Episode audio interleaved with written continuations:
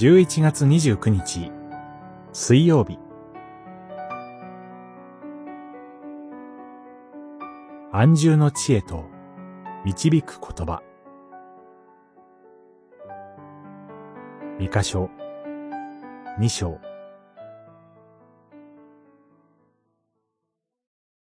私の言葉は正しく歩む者に益とならないだろうか。二章七節主なる神の審判が望むとき、災いなのは、富と力によって人々に横暴を働いている人々です。彼らは、欲望のままに悪を企み、人々の土地や住まいを容赦なく奪います。それゆえ、主もまた彼らを容赦しません。土地は敵に奪われ、再び彼らに分け前が与えられることはないからです。このような種の審判を語るミカに対して、たわごとを言うな。そんなことを主がなさるはずがないと、人々は反論するのですが、そのこと自体がたわごとだとミカは言います。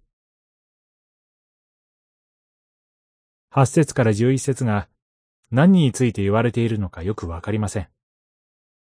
我が民であったにもかかわらず、敵となる人々が、イスラエルを滅ぼす人々のことであれば、引き続き主の審判を語っていることになります。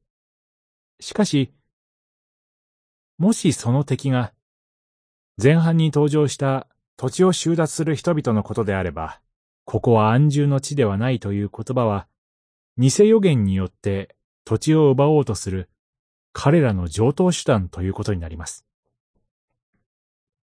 いずれにせよ、人間の欲望と暴力が支配しているところは安住の地とは言えません。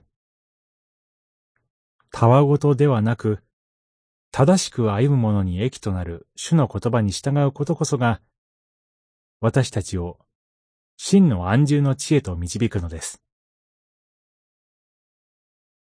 祈り。主よ。私たちに正しく歩む道を教えてください。